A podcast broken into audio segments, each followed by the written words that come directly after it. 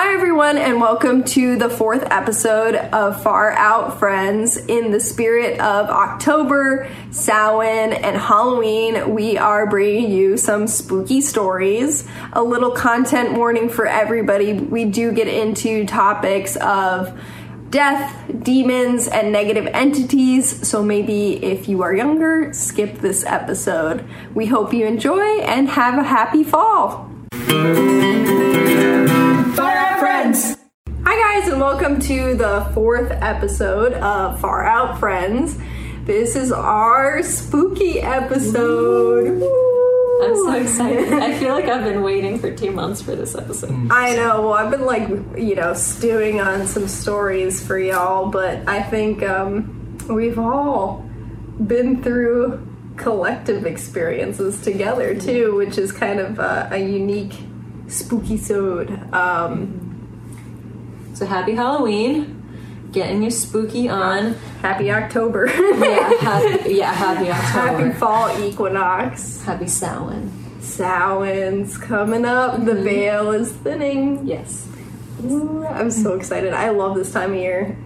I do too. I I mean, I feel like it's just a fun fest. I feel like we're really getting into the season where things get very festive and decorative Yeah. and all that stuff. This is definitely my It's fun. favorite time of year overall in every way. It's a favorite time of year, and things are starting to slow down. It's time for inner reflection. Um, the leaves are turning, you're shedding your skin. There's more like internal thought with the, the darkening of the days. Um, and yeah, Samhain's coming up. The va- the veil is thinning, and um, ghosts are abound. And so we thought we would talk a little bit about our ghost stories because there are plenty to talk about. Yeah. um, but first, let's like check in and see like where we're at. Dahlia, you've had quite a week. Yay!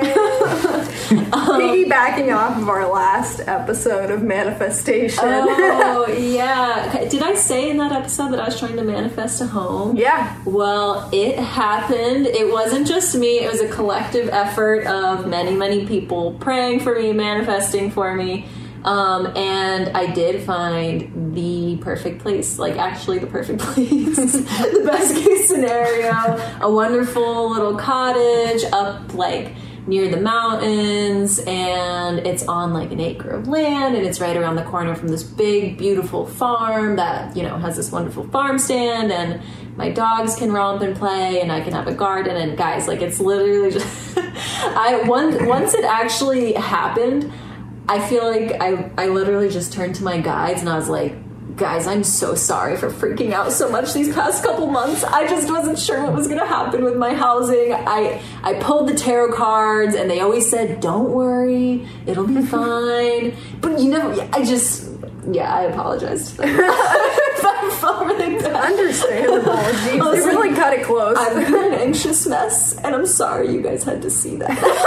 it's okay. But uh, yes, I did. Uh, I'm, I'm very happy. I'm very excited, and I move in next week. I just got the place yesterday, and I met the landlords, and they handed me the keys, and I'm moving in next week. So Fantastic. It's beautiful. It's like a little like it looks like a little barn almost, Yeah. right? And it's just like it's its own little separate house. Yeah. And it's just so cool. which Yeah. is great as opposed to like um, because up until now I've just lived in kind of like multi-family homes or like kind of like in-law sections. Um, so it's really really nice to have my own basically my own separate property and my landlords are like you can do literally whatever you want to the property because as long they're like as long as it's constructive and not destructive to the property. Um, so they're Yeah. like you can build garden beds you can plant these things you can paint you can you know do whatever really. Because it does nothing but just up its property value. So um, yeah it's just it's a great great deal. And me and the pups are about to live in that mountain life Um, Yeah. yeah i'm very excited about it in unit laundry. Oh my god, that was huge.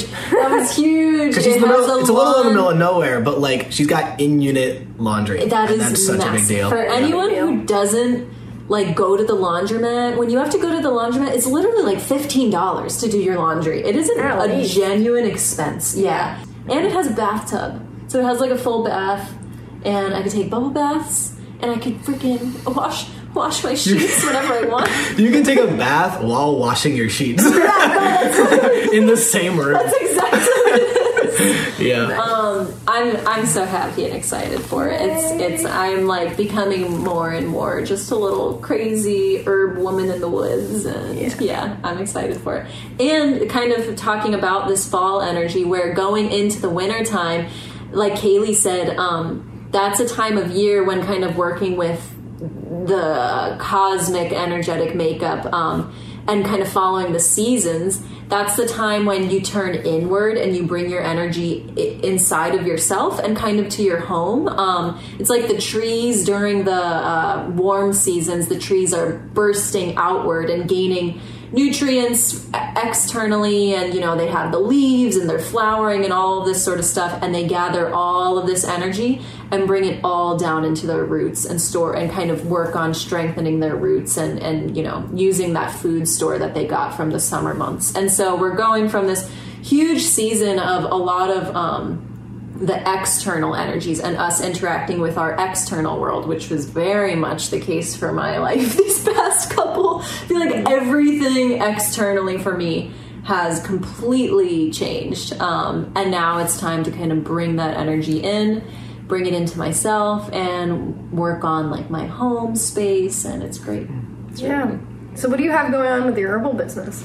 um, I right now uh, kind of what's what usually is happening. So right now I'm still offering um, herbal teas. Uh, I have pre-made teas, and I also make custom herbal teas for um, you know uh, if people are looking for specifics to their body. I give like free um, for your first herbal consultation, which is kind of like a whole holistic health consultation. Um, it's free, and so we kind of like sit down and like go through your whole system and what's going on, and um, that could be either just for your knowledge or it could be for the end goal of like you getting a custom blend. Um, and then I also have. Uh, my tinctures. I offer all my tinctures um, and fire cider and elderberry syrup. So I'm super excited because this is the first year that I've made fire cider. In the past couple years, I've wanted to make it, and it just hadn't happened for whatever life reasons. Um, but I made it's in the process of kind of stewing my fire cider, and then that will be done come October, so very soon, um, in like a week and a half or so, because it has to kind of like um, infuse. Um, and around that time, I'm also going to have batches of elderberry syrup. And um, yeah, that stuff is like chock full of like tons and tons of like immune system boosting health tonics and even my elderberry syrup is yes elderberry but also like chamomile and nettles and like all of that good stuff in there Great. so yeah Oh, I can't wait for that. yes what about you kaylee what do you have going on Um, so October is a big month for me. I have a pop-up tarot readings at the Angel Cooperative in Ridgefield, Connecticut on the 30th of October, and I'm also starting up bi-monthly moon ceremonies. So manifesting and working with the new moon and the full moon, and this is something that I have been doing for what almost three or four years now. Yeah. Dahlia and I, um, and now I'm bringing it to the local community, which I'm very excited about. And of course, I have my Archangel sprays on my website. You can get them at the Angel Cooperative and uh, digital tarot readings. perfect That's what's going on. oh wait i'm s- i feel like we just checked in on my life do we want to check in on your guys lives Nothing's new. Nothing's new. Everything's good, but nothing's like new. Present. Okay, fair. Oh, I also moved into a new place. Oh yeah, Since you our got a new podcast. apartment. That's This is true. fantastic. Yeah, no, I love it. It's great. The- You know, It's also got a bathtub. it And it's also got all these hiking trails, and it's also jealous. in like beautiful nature. And Yeah, such, so. yeah. So it's all good. Everything's good. You know, times are changing. Yes. Yeah. Scott, anything I- new? I still live in my same apartment. Um, You still don't have a bathtub in that apartment. I still don't have a bathtub. Stand I don't have shower. in unit laundry. but no, a lot of my life has just been practicing putting what I want on the table before trying to impress others. So it's kind of like with work or like jobs, you know, and things like that. um, about asserting myself. So it's kind of just been my little journey on the side. Yeah. Let's get into our spooky stories. I think um, we all had very vivid experiences in Dahlia's old apartment. Yes. Um, so we'll save those for the end because Yeah. those are the good ones. Um, but we've all had kind of unique, different experiences throughout our lives, and I think that's something that comes with being intuitive or just open minded. Is that kind of some strange occurrences happen, and Yeah. they make for great stories. I love it. I feel like whenever I talk to somebody who maybe hasn't had a paranormal experience, their doubt oftentimes uh, comes from they'll say, you know, whenever I hear these stories from somebody, like it's always like they knew somebody who knew somebody, and they're like, like, do you actually know? like firsthand experiences of things i'm like yes Yes. many I, it's not i know someone who know it's me it happened to me Yeah. um, Kaylee, do you want to go first? Because I feel like you have some fun ones. So my first ghost story is actually a family story. I wasn't here for this one, um, but it's kind of like a legend in my family, and um, we always tell it at Christmas time or like any holiday where we're together.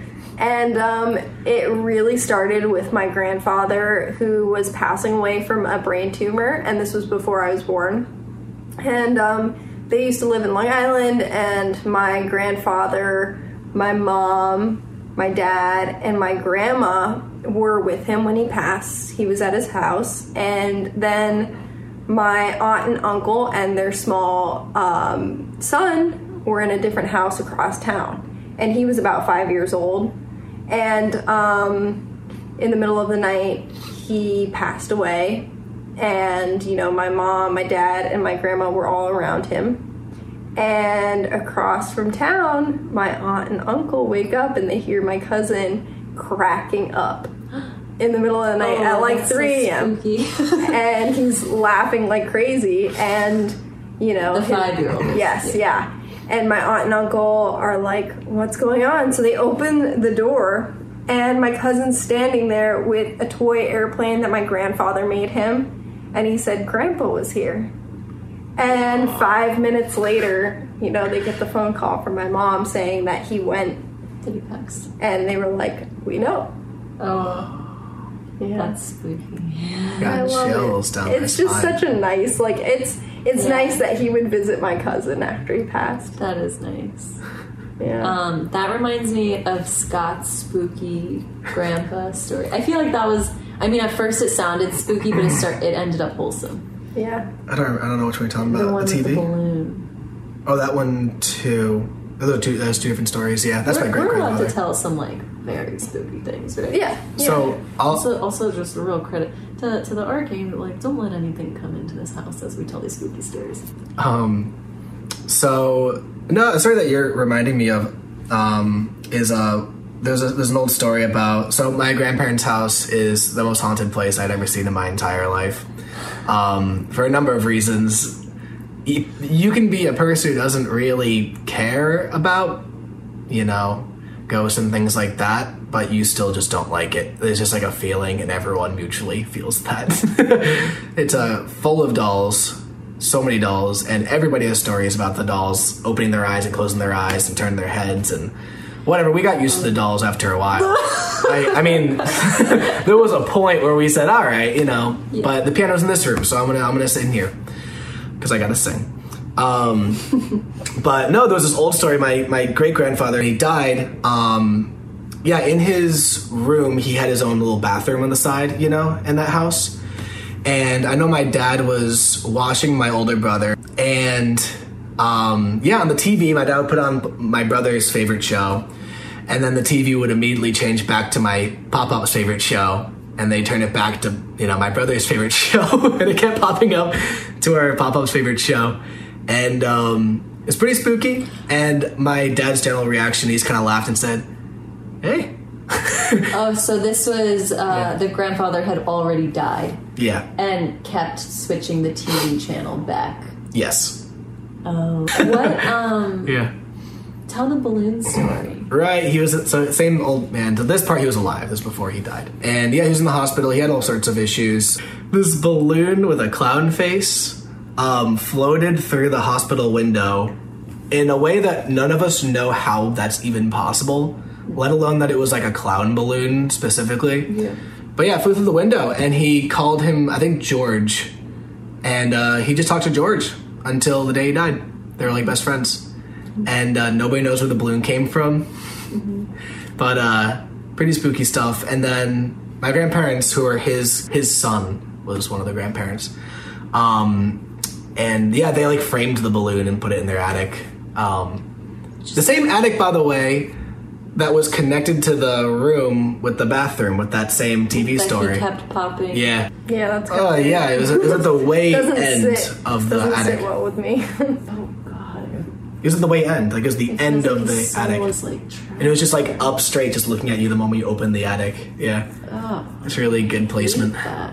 I have a spooky story that the story itself is paranormal and you know kind of scary, but it, experiencing it was very uncomfortable because I feel like when interacting with um, spirits, for lack of a better word, I think that the energy of the spirit can really just be felt. Where when you interact with something um, really great, you feel really great and it feels very peaceful and happy. Um, but when it's something that kind of does not have the best intentions or um, holds a not so great energy, uh, you definitely feel um, amounts of like fear and tension and anxiety and like you can feel it in you. And that was the case with um, with this one story. So this was when I uh, used to work for my brother's company uh, throughout college, and his company uh, was a window cleaning company, and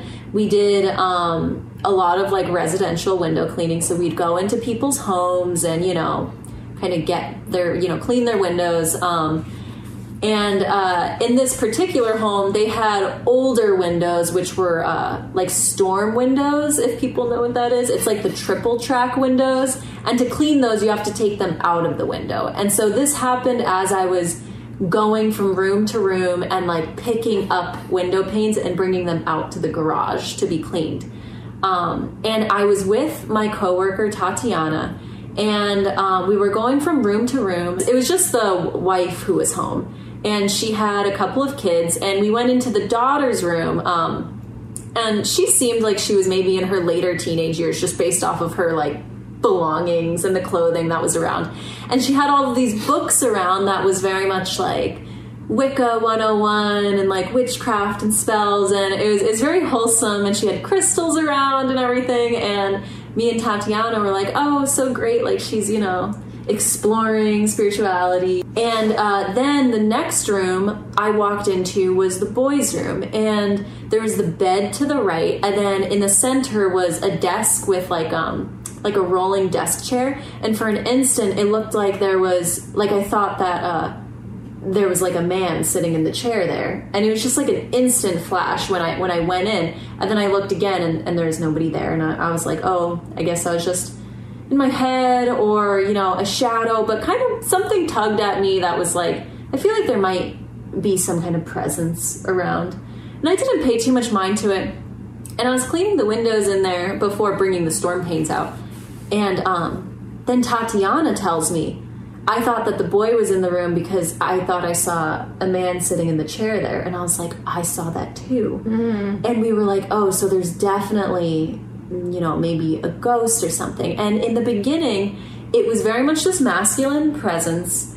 Um, and he very much just felt like an observer. Um, and so we were like, whatever, like, you know. And at that point, once both of us were aware of him, it became very obvious. Just you feel it in your body, this presence kind of around you. Um, and so we're going from room to room, doing our thing, and we feel him very much uh, following us and observing. And Tatiana was like, he's following us. And I was like, whatever, you know, he could, I think he's just interested because we noticed him and he can check us out. He's, he's harmless, right? Um, and then uh, it was time to go down into the garage and I went. I was coming up from the basement stairs um, because that's how you accessed the garage. And um, I got to the top of the stairs, and one thing about me is like I will sense presences, and I have like you know, I hear inner messages and such, but something that is very uncomfortable for me is very viscerally like hearing or seeing something. That's a huge boundary cross for me. Like my guides know they can send me messages through animals and numbers and dreams and all of that.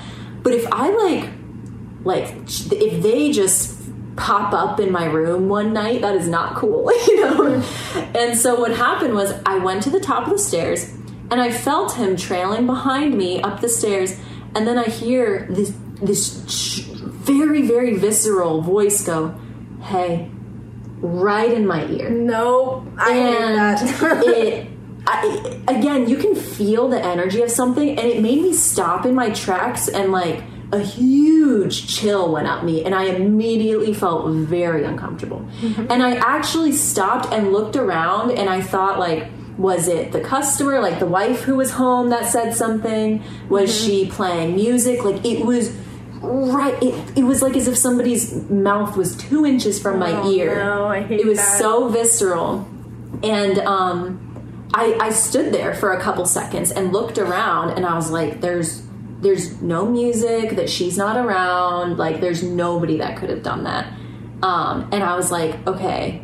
I immediately was like you know i understand that i am aware of you. You can follow us around. I don't care um, but that's a boundary for me. You cannot cross that boundary. I do not like that. It makes me very uncomfortable.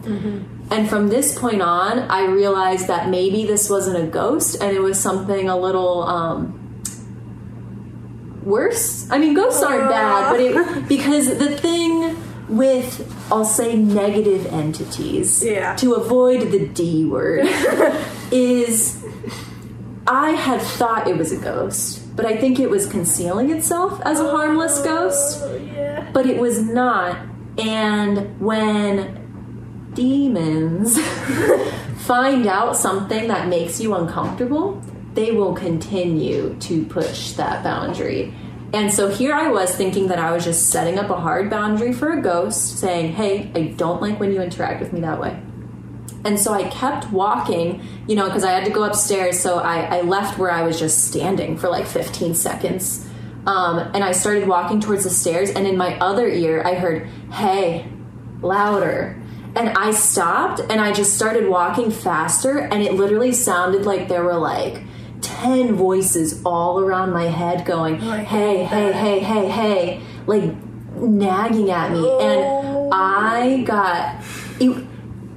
It, not only was it a boundary cross for me, but the energy that enveloped me was so nasty. And like I was overwhelmed with fear. And I put down what I was doing and I went outside and I felt silly. I went up to my brother, um, who owns the company, he's my boss.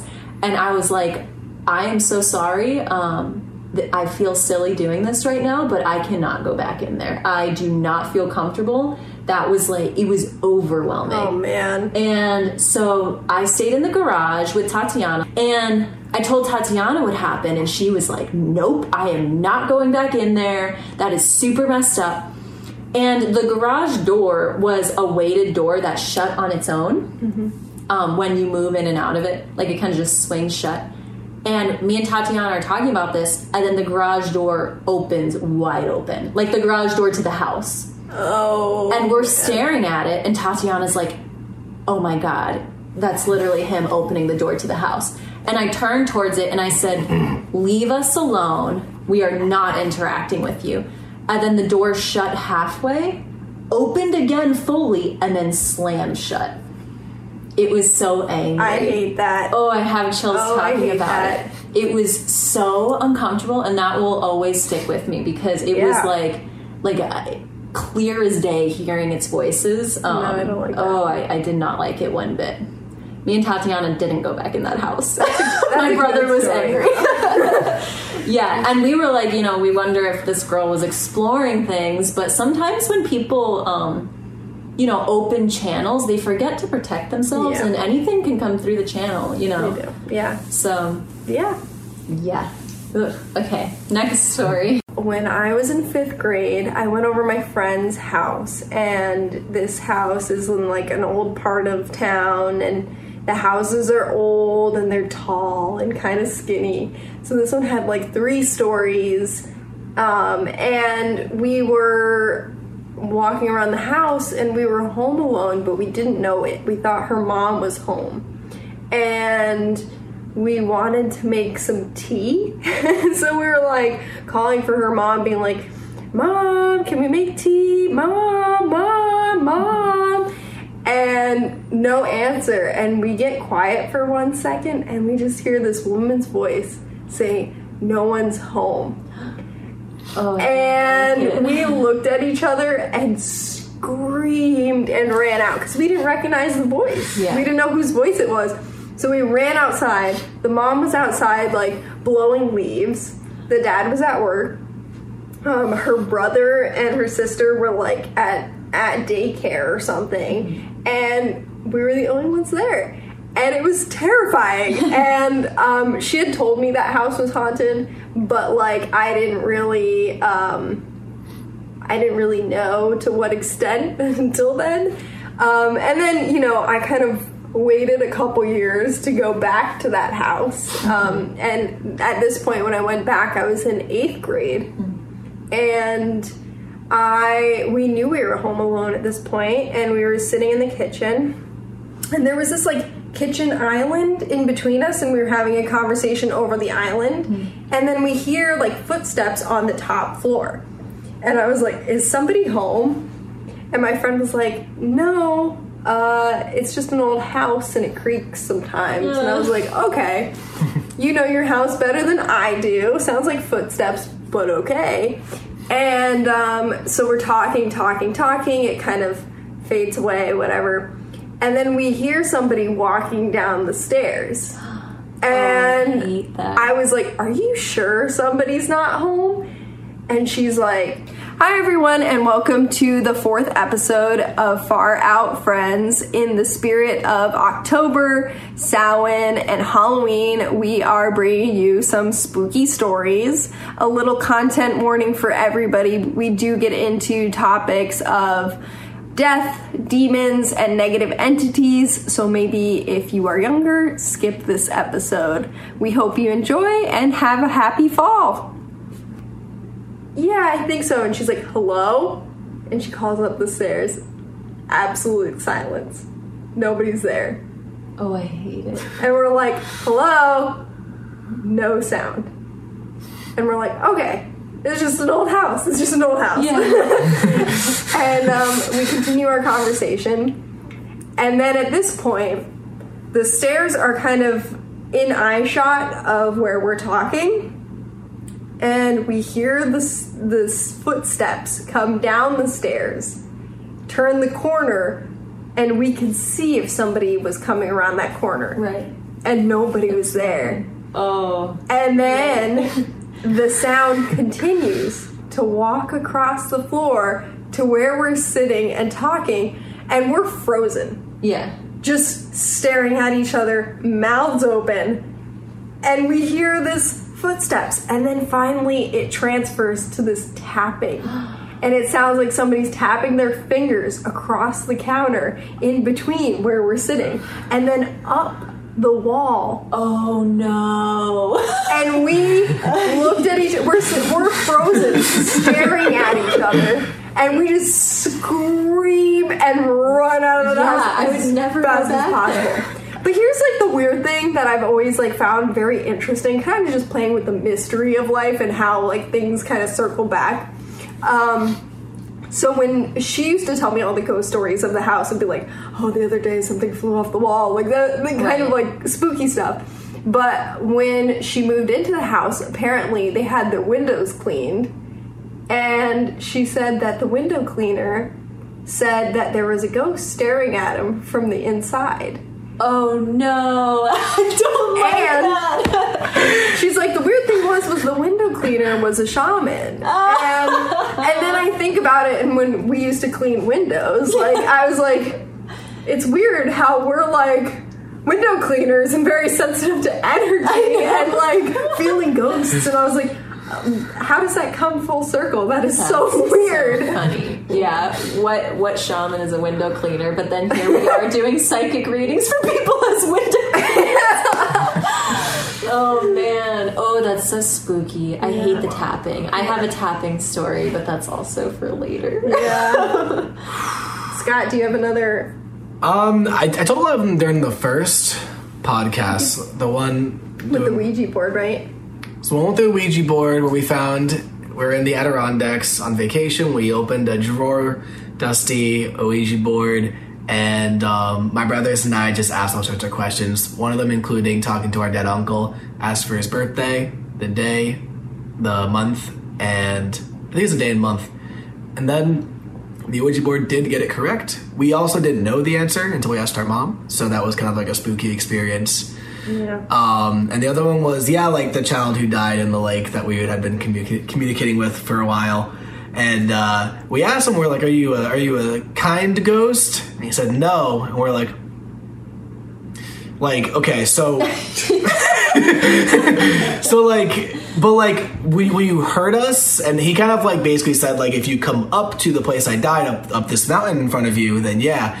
We say, oh no no, we're not we're not gonna do that. We just wanted to talk. So. Oh, I don't like it. Um, that doesn't sit right with me. No, I don't mess with Ouija boards. Um, no. We played with the Ouija boards all the time, like constantly. And it was only until we reached like high school is when the magic started to disappear.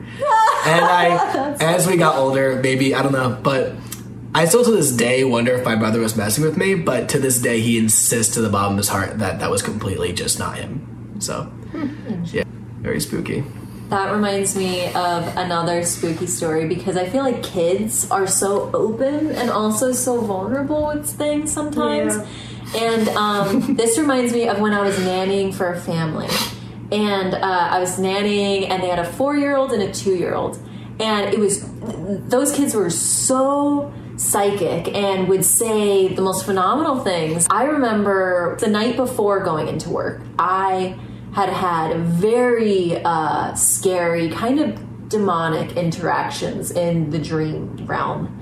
And um, I woke up, you know, and I was like, ugh, didn't didn't like that. Um, and I went to uh, work, and every morning I would ask the kids what they dreamt about. And um, at that time, they were very, very into the Three Little Pigs, and anything that scared them, they would just call the Big Bad Wolf. And um, the uh, four year old told me, I dreamt about the big bad wolf and he was in our house. And I was like, oh, I hate that. Nope. and, uh, and then I asked the two year old, you know, what did you dream about? And uh, she also said the big bad wolf. And I'm like, well, you know, maybe she's just mimicking her older brother, you know, whatever. Um, and uh, up to this point, I had never felt anything wrong with their house. Um, And I would also uh, kind of te- I was like a private preschool teacher as well for them. And the parents had set up this really nice classroom in like their finished basement. And the basement always felt fine. We would spend like almost every day down there doing school stuff. And um, I think that the boy was uh, up in the living room or something, and uh, I was going to bring the two year old down to work on, you know, to, to use posters like down in the basement to work on her letters and everything. And um, when I stood at the top of the basement stairs I, and looked down, I got this huge wave of fear that came over me. And then the two year old simultaneously grabbed onto me and she said, I'm scared. And I was like, huh, okay. Um, and I was thinking, you know, maybe she got scared because the basement lights were off, and I intuitively felt her fear. Because if you spend enough time with kids, you start to empathically feel their feelings before they vocalize them. Uh, at least I do. and uh, and I was like, okay, maybe maybe I was just feeling her fear. Maybe you know I wasn't sensing something. Still trying to convince myself. And I was like, oh no, it's okay, you know. And I turned the lights on, and you know, we looked at like the pictures and the poster, and then we sat down on the couch and we're doing some like educational games on the iPad. And I was sitting there and I felt incredibly uncomfortable. Like something was down there and I absolutely did not like it. And as soon as in my head, I was like, I don't know if we should be down here right now. And the two year old, out of nowhere, she was totally chill on the iPad and then out of nowhere, like jumped on my lap, clung to me, and was like, Can we leave? And I was like, yeah, we don't have to be down here. And we went back upstairs. And uh, it was just like, and, and for, I'd say like a week and a half, two weeks, we didn't go down into the basement. And I would kind of like say things and, you know, send energies down there to clear the space again. And then eventually it, it was fine. And then the kids started going back down there themselves again after like, it's interesting. Once I started to feel like whatever was there is gone, um, they also started going down there. And I remember one time the four year old, who was very intuitive, um, I asked him once, I was like, uh, why are you sometimes scared of the basement? And he said, um, there's no light down there. And I was like, well, um, you just turn on the lights. And he was like, no, they're the sunlight. There isn't sunlight down there. And that was so intuitive because sunlight cleanses spaces, and people use sunlight to cleanse crystals and cleanse objects. And there was a small basement window, but it was very um, dim. Like you always needed, no matter what time of day, you would usually turn on the light down there. Yeah. And he was saying that there isn't enough sunlight in that space um, to cleanse it. And I feel that way about rooms that don't get enough sunlight. There's Yeah.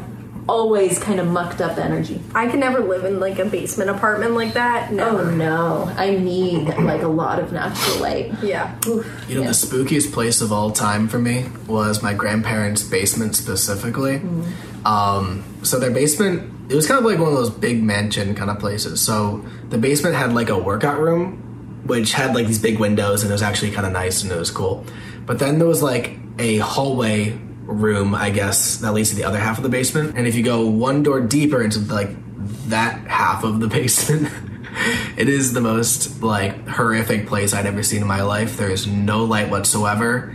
It is a nightmare on earth. And when my friend and I, w- w- with our band, we recorded um, an album in that basement, and um, yeah, we we recorded some instrument, but then my friend put on the headphones, and the headphones were like.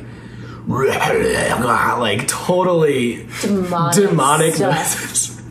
And like, look at his eyes was so afraid, and I was like, "What's going on?" And then I put on the headphones, and I was like, "Ah." Oh, that's just the house demons. It's like, oh yeah, no, no, um, wrong singer. Um, does it say your song? We deleted the file, and then we continued recording. But Oh my goodness. yeah, we did, we dismissed a lot, but it was definitely like one of the. To this day, I still have nightmares of that room. That is the scariest room I had ever Oh seen. man. Didn't you once try to meditate in the dark in that hallway? I did. And it, and didn't it feel very work. good. Yeah, you Didn't feel very good. Yeah. Also, that hallway is the first place in my life I ever found the book uh, "Scary Stories to Tell in the Dark." It was just like on the floor in that room. Oh, Yeah. oh man, I hate that. And also Yeah, for, so- for Scott to be uncomfortable somewhere and leave, I feel like is saying a lot because Scott has, you know, earlier I was saying I don't like visceral experiences. Scott has had so many visceral experiences with ghosts, spirits. Scott will be like, "Yeah, I woke up. There was this weird, haggard-looking woman standing over my bed, and I said, I'm just gonna go back to bed." Scott, I gotta get my beauty sleep. yeah. Um, but so for Scott to be somewhere and be like, yeah, this isn't right, and leave, that means that there has to be was like some really dark Yeah. stuff there happening. So in my old apartment in Middle Connecticut, to, to not be so specific. um, just a spooky area. Um, yeah, I, I uh, was sitting in my bed. I was laying in my bed, and I woke up, and I had this horrible feeling in me of like, oh, like it's like you know, in the middle of the night, you have that feeling of if I look to the left, I'm gonna see something spooky. It's just this feeling, and, and I, in my heart, I was like, no, I'm not gonna do this. Going back to bed, but then like that feeling was just a little too much, and I was like, okay, well, I'll just look to the left, just to like get the spooks out of my system, and just say, okay, like it's just a shadow or something. So I looked to the left, and I see like a shadow of a person, and I'm like, okay, you know, my eyes are still kind of like foggy because that's how it is at night. Um, so I, I think this is hysterical. I yeah, I, I cleared up my eyes like this, and I was fully awake. There's no doubt I was like asleep or something. Like I literally got up, I rubbed my eyes to get the blurries out, and I said, okay, I'm fully awake. Let's look to the left again, and it was like a full man in a raincoat, and it was just like it. I. it just I just didn't think that was gonna happen that way. So I just kind of my eyes just got really big, and I went, ah, "Oh my god!" And, and and I don't usually yell like that in the middle of the night. And then he looked at me, and then yeah, poof, gone Yeah. into black smoke. He got scared and went, ah, and Yeah, we just went, ah, ah. and we both just yeah, he disappeared, and um. Yeah, and I always tell people because like they're like, "Oh, were you sleeping?" And like, no, I I really got out of bed. I went to the bathroom. I like got something to eat at the fridge. Like, I was one hundred percent awake, and I just kind of eventually just went back to bed. And I was like, "Well, he disappeared." So, I guess I'm not being haunted anymore, and I just went, back to sleep. Yeah, an old He's off to wherever he is. he was like soaking wet in a raincoat and it's interesting because um, in a group reading once scott was told that he had a past life as like a sailor and Who he drowned, Yeah. Yeah. yeah So maybe it was your past life coming to visit you. completely possible. My first thought was, "Whoa, someone actually broke into my apartment." Like that was my first. That was like my first thought, and that's why I yelled like, "Oh my god!" And then when they disappeared, I was like. I almost felt less afraid because I was like, the moment I found out it was a ghost was the same moment I realized the ghost was gone. Yeah. And I also realized that someone didn't break into my apartment. So I was like, well, the scary stuff is gone now. like, that's convenient. Um, Wow.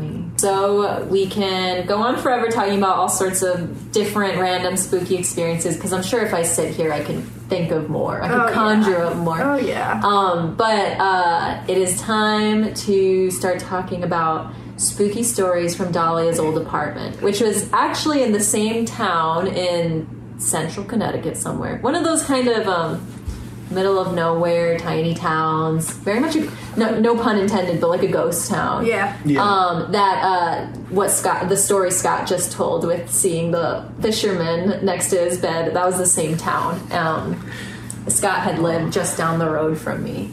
So, Yes. Scott, do you want to uh, start with your spooky experiences in Dahlia's old Yes. apartment? So I was so I was Dahlia's roommate, um, living on her couch. I remember because her brother also lived there, um, and her brother's girlfriend also was there a lot of the time too. And so while I was sleeping, and I'm kind of a late nighter, I fell asleep and I kind of woke back up a little bit late in the middle of the night, and I just heard like yeah like um, her brother and his girlfriend they enter the apartment and they were walking through the hallway. They come up and they're kind of giggling. And in my mind, I'm like, kind of thinking in my head, I'm like, yeah, you can prank me, but like, I kind of know you're here, and this is like awkward. Were they giggling around you? Sleeping? yeah, Oh, I didn't know it came that close. Okay. yeah. No, they walked right, no, like right up to me. Like just wa- like they walked in front of the couch. Right. Finish Around the story. table, Continue yeah. the story. Yeah. Anyways, they're giggling and like they're laughing and like I was just like, yeah, I don't want to be pranked right now. This is stupid. And like they sound drunk or something. So I was like, whatever. And um, I came back to bed, and that was my night. So Scott goes back to bed happily fine. In the morning, I must have talked to your brother. I was like, you guys were like totally, you guys must have been drunk or something. Because, like, what was with that? You guys walked past, past me and like giggling and all this stuff and whatever. Like, what was that about? Three in the morning. And they were like, yeah, no, we, we weren't home that night. Yeah. He, he Um, was like, I slept over at, you know, my girlfriend's. Like, I wasn't home. Yeah, he was at the girlfriend's house, so they like weren't there at all. And I left. I was like, "No, like you guys were there. You guys are gonna make a joke, and you guys were giggling, and then you guys just like let it go, walked to the kitchen, and left." like no. So, um, I was like, "That's very spooky." And then especially when, and these are probably your stories of the reoccurring um, interactions with these two They were kind a of couple. that. entities. yeah. Yeah. it's usually a boy and a girl, and they're usually like Yep. children. Yep. Yeah, yeah. Um, yes. And just for the record, Scott, who very much journeys in his dreams, has told me that some of the most terrifying dreams he's ever had were in that apartment. Oh, absolutely. Yeah. Things that, like, oh man, like real dark stuff.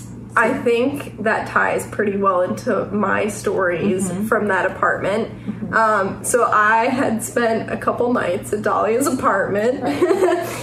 there was one night where I was spending the night and I heard Dahlia's brother walking around at night at Through the 3 hallway. a.m. Yeah, and I was in a different room and I was like fast asleep, but I hear him walking around and it's really late and I was like, wow, he's home like really late. Like, I wonder why he was out so late. And then I hear kind of like a hand push against the door oh, yeah. and the door opens and i was like why is dahlia's brother coming into the room right now i was so confused so i like look up and i just see the shadow of a figure standing in the corner of the room by the door Right, by the bathroom door. Yep, because the the, room you were in was connected to the bathroom. Yes. Yeah. And I lost it. Like I thought again, like what Scott said, I thought somebody broke into Right. the apartment and I like threw the covers over my head and I was like ah! and I like, turned on the light and I look and nobody's in the room. And you checked all over the room, I- under the bed. There was nobody. I did. I like looked in the closet, I looked under the bed because I thought somebody had broken into the apartment. I was so freaked out. yeah. Um, so that was my first experience in that apartment. The last experience I had, I slept over there and I heard two entities talking over me. When you were when you were kind of about to fall asleep, right? No, or it was, you? I was like in and out of sleep. So they kept waking me up at like 3 a.m. and stuff. Oh yeah. and I like could hear them talking over me and they had just they were like plotting Yeah. they were plotting mm-hmm. to like kind of bring down the energy in the people in the apartment to like kind of degrade their mental health and be like oh i'm gonna i'm gonna drive him crazy yeah Oh gosh. And it I was hate it. Oh my. so terrifying it was so scary and i'm so glad that i will never go back to that apartment Oh yeah. Yeah, that's terrifying. yeah i believe Um, So Dahlia's stories of of this this town of this apartment because to paint the picture for our audience, um, this this town again was a very rundown little ghost town that um, I kind of ended up in because I needed a cheap place to rent throughout college, and you know I split it with my brothers, um, and the town itself was very weird. And the apartment was um, an old three story house. And on the first floor was a bar. And um, they, the bar was basically just filled with these long time alcoholics and addicts that used to just like literally wait outside on the curb to just go into the bar at like 1 p.m. and, and then they would return the next day and wait to come back into the bar. And right behind this building, there was an old beaten down shack uh, that used to be a small crack house. Um, just you know, I live in much better conditions now, guys. It was very much a place to squat, and then I go off to, to college. Um, you know, a girl's got to work with what she's given. but so, really, really bad energy. And um, this was the case before I moved in because my brothers had lived there before I came to join um, and split the place with them. But the there were three apartments in this building. Um, so there was the first level that was the bar. There were two small apartments on the second level, and then there was our apartment, which was um, which took up the third level. Um, there were always addicts in the building. Uh, there were drug dealers in the building as the other tenants. So this was just a vortex of really, really negative, dark energy. Um, somebody or a couple of people had died in that building um, from very unhealthy means, like substance. Um, it was not a good place. Um, the actual land that the building was on was muddy and rats would come into the building and it was just it, the energy was sunken into the earth it was so bad um and Rotten to the core. it was rotten. it was so rotten. And um, you know, I decided it was a good time to have a spiritual awakening and open up.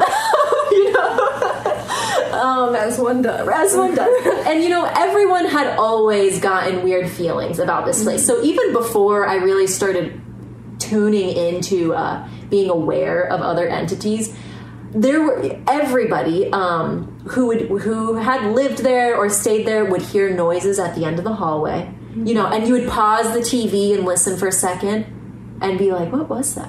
And there's nothing, and you press play on the TV, and it's it's this long, narrow hallway that was dark. It was a very dark apartment, and at the end of the hallway was the bathroom, which was the worst worst area, and it was a very very old building. Um, and so it had these the bathroom had these tiny doors that led into crawl spaces inside the building. And um, you know i've had uh, friends stay the night who are totally not into any spiritual stuff but they they tell me they're like yeah if i wake up in the middle of the night and have to use the bathroom i hold it till the morning. Oh, like yeah. i do not Oh, go in that bathroom. So my, my brother who i lived with uh, worked at a restaurant and sometimes wouldn't get home till like two in the morning because Yeah. he would close um, and I would hear footsteps go up and down the hallway. Um, I would be plagued by all sorts of terrible, terrible dreams. Um, I would hear creaking on doors, all sorts of stuff. Um, and the worst night, which is the main story that I'll tell, uh, is uh, it started in a dream, right? Because they would very much interact in uh, the dream realm. And also, a side note, uh, falling asleep um, or in the middle of the night waking up and hearing giggling children around you was a regular thing that I would experience, both of my brothers would experience, my friends like Kayla and Scott and other people, um, where you're kind of like in and out of this dream state. And just like Kaylee said, um, they would just be like snickering around Yeah. you. And it would be children's voices, but they did not feel like children whatsoever. And um, it was very much the form that they took.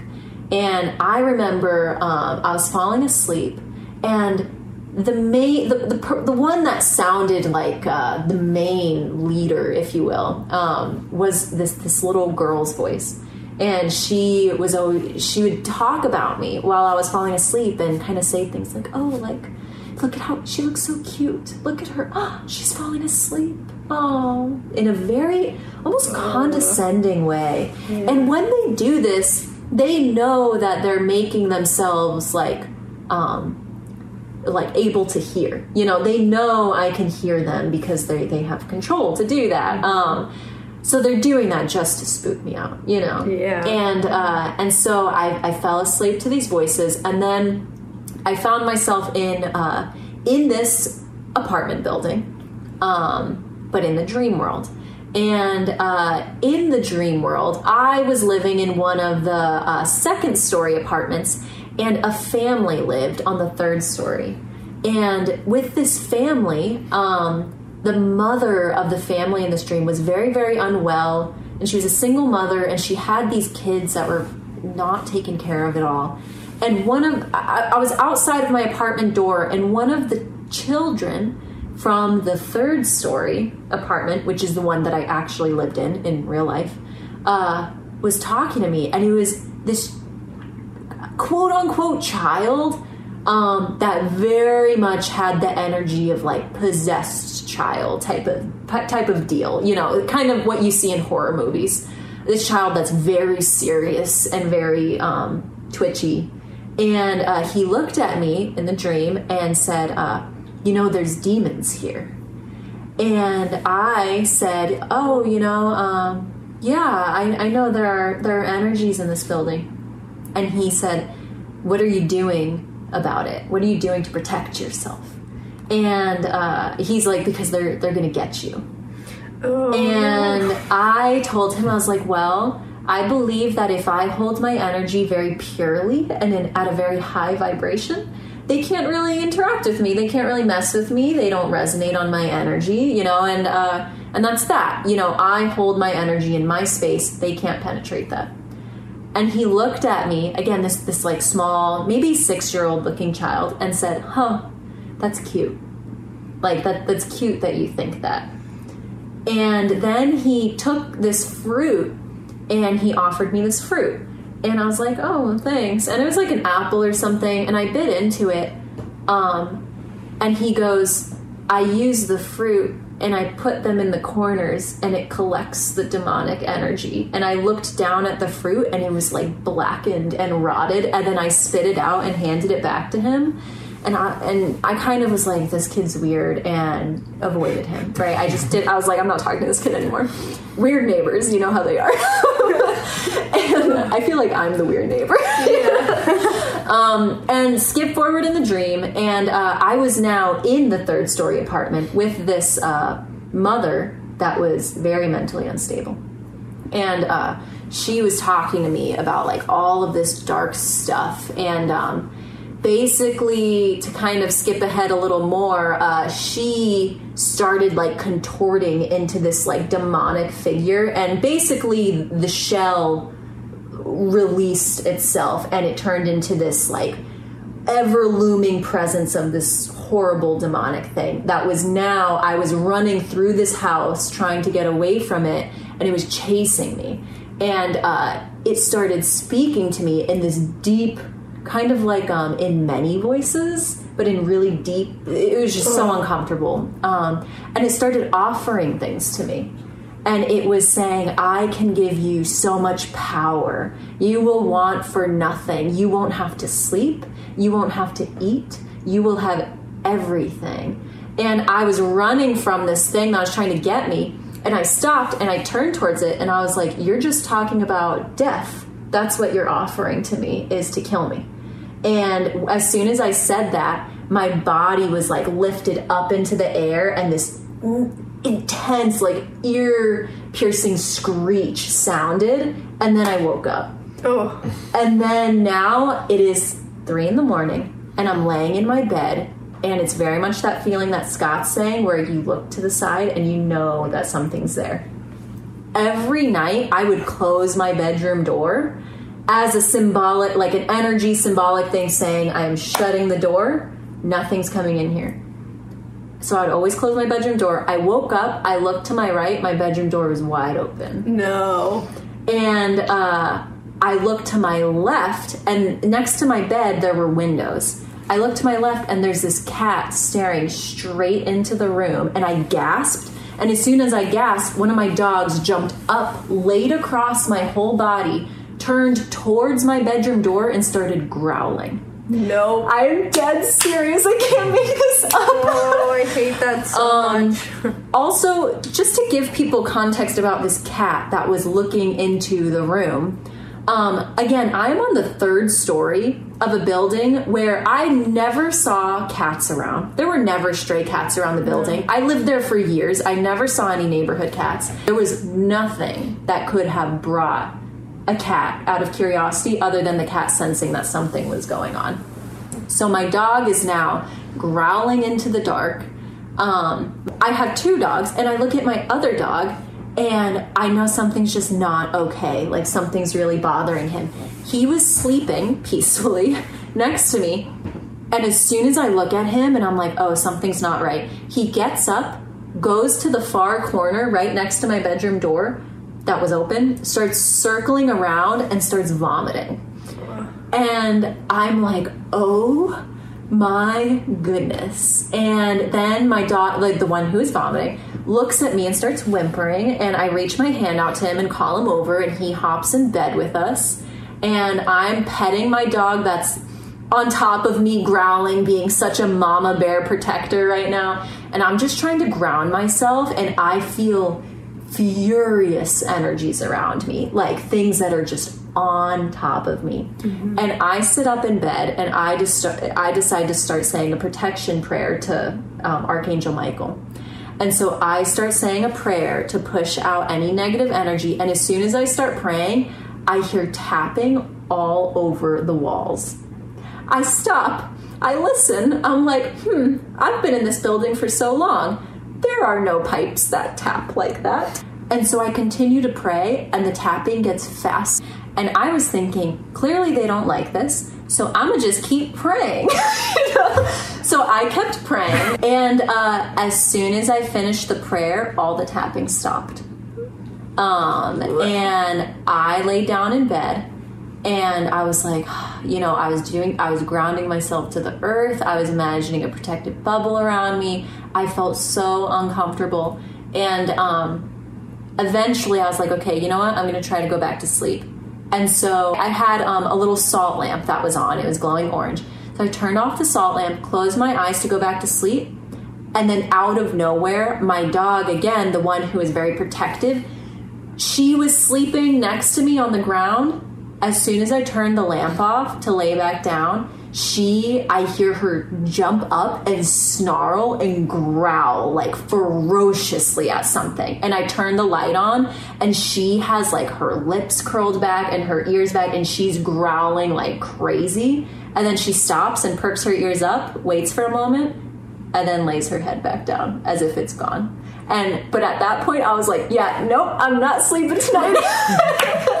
Dogs no. Dogs Oh, and kids yeah. are so sensitive to that. yeah, I feel like we need to like cleanse after that. Yeah, no, that that uh, even bringing up that apartment like was a- upsets me. Such a dark place. Well, right. happy October. Happy October. I hope you all um, sleep peacefully. Yeah. Maybe with a nightlight. like With a I will. prayers to, to Archangel Michael. Yeah. um, and we hope you really enjoyed this episode, and we'll see you next time on Yeah. Far Out Friends. Bye bye. Bye.